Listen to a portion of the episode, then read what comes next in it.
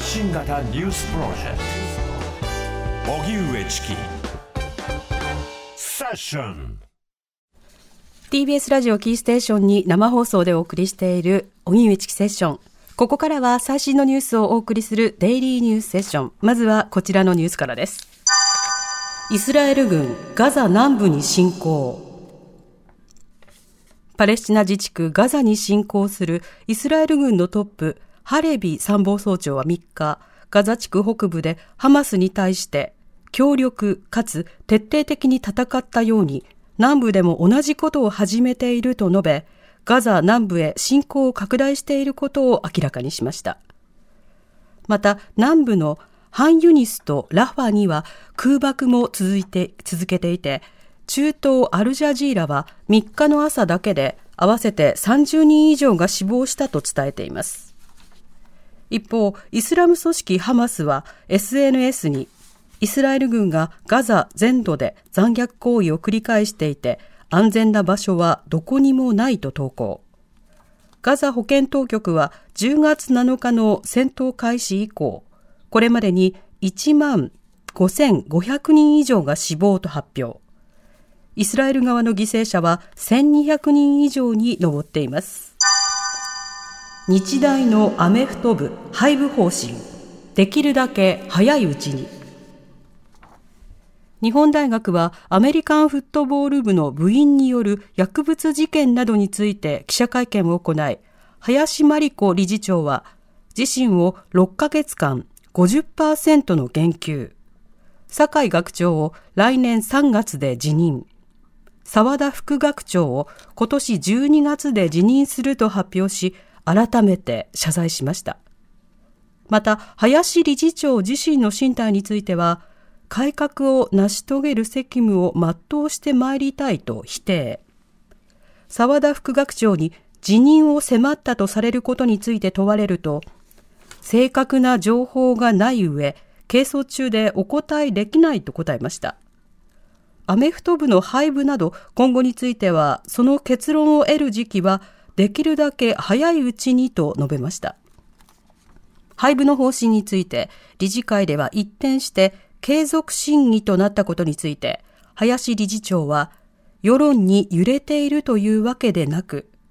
競技スポーツ運営委員会はきちっと自分たちの考えを出し、理事会も自分のお考えをお示しくださっていると話しました。香港には戻らない民主活動家アグネスさん。香港の民主活動家として知られるアグネス・チョウさんが3日留学先のカナダ・トロントに9月から滞在しており、香港には戻らないとインスタグラム上で明らかにしました。アグネスさんのインスタグラムによりますと、香港情勢や自分の安全や心理面の健康を考慮し、戻らないと決めたと説明。PTSD やうつ病などにも苦しんでいるということです。アグネスさんによりますと、カナダに留学したいのであれば、中国本土に行くことが条件で、警察に付き添われて、広東省深センに入り、改革開放政策の展示施設や、中国 IT 大手、テンセントを見学させられたということです。公表理由については、世界中の人々に香港のことに対し、また関心を持たせることができればと話しているということです。自民党のパーティー券収入不記載89%が問題視。自民党派閥の政治資金の収支をめぐる問題について、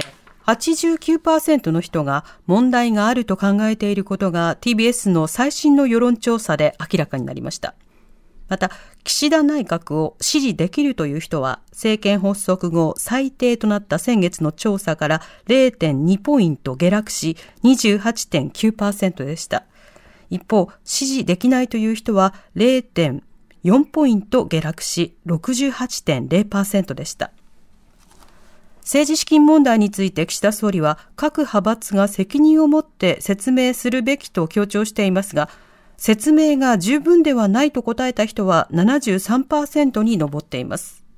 さらに岸田政権は所得税など合わせて4万円を減税することについて、デフレに後戻りさせないための一時的な措置だと説明。この総理の説明に納得するが16%、納得しないが73%でした。岸田総理、旧統一教会系団体との面会めぐる報道、承知していない。岸田総理は過去に旧統一教会系の友好団体トップと面会していたとする一部報道について、誰がいたか承知していないと答えました。これは岸田総理が自民党の政調会長だった2019年当時、アメリカのギングリッチ元下院議長と面会した際、